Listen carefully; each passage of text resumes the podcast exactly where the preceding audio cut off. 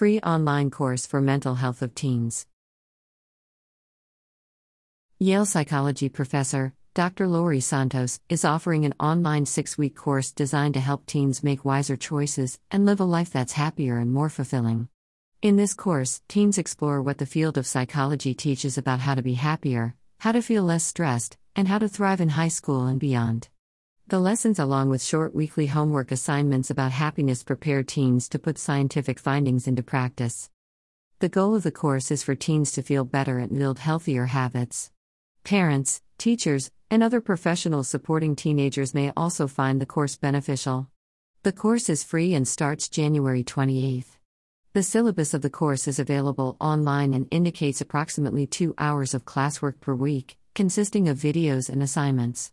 There are 12 total hours of content, though course deadlines can be reset in accordance with one's personal schedule. Dr. Santos has won numerous awards from institutions such as Yale and the American Psychological Association for both her science and teaching.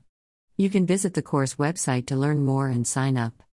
You can find more resources related to youth development by selecting Youth Development from the drop down tab on our Social Service Utilization Library page.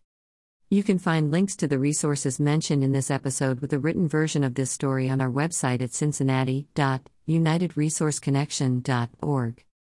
You've been listening to the Cincinnati Social Service News, now available as a podcast on Amazon Music, Audible, Apple, and Google Podcasts, iTunes, and Spotify. If you have social service news to submit to this podcast, visit cincinnati.unitedresourceconnection.org. Once there, you can also subscribe to get a free summary of the past week's local social service news stories emailed to you every Saturday morning. So, subscribe to our e newsletter and podcast and visit us online to discover more social service news and resources.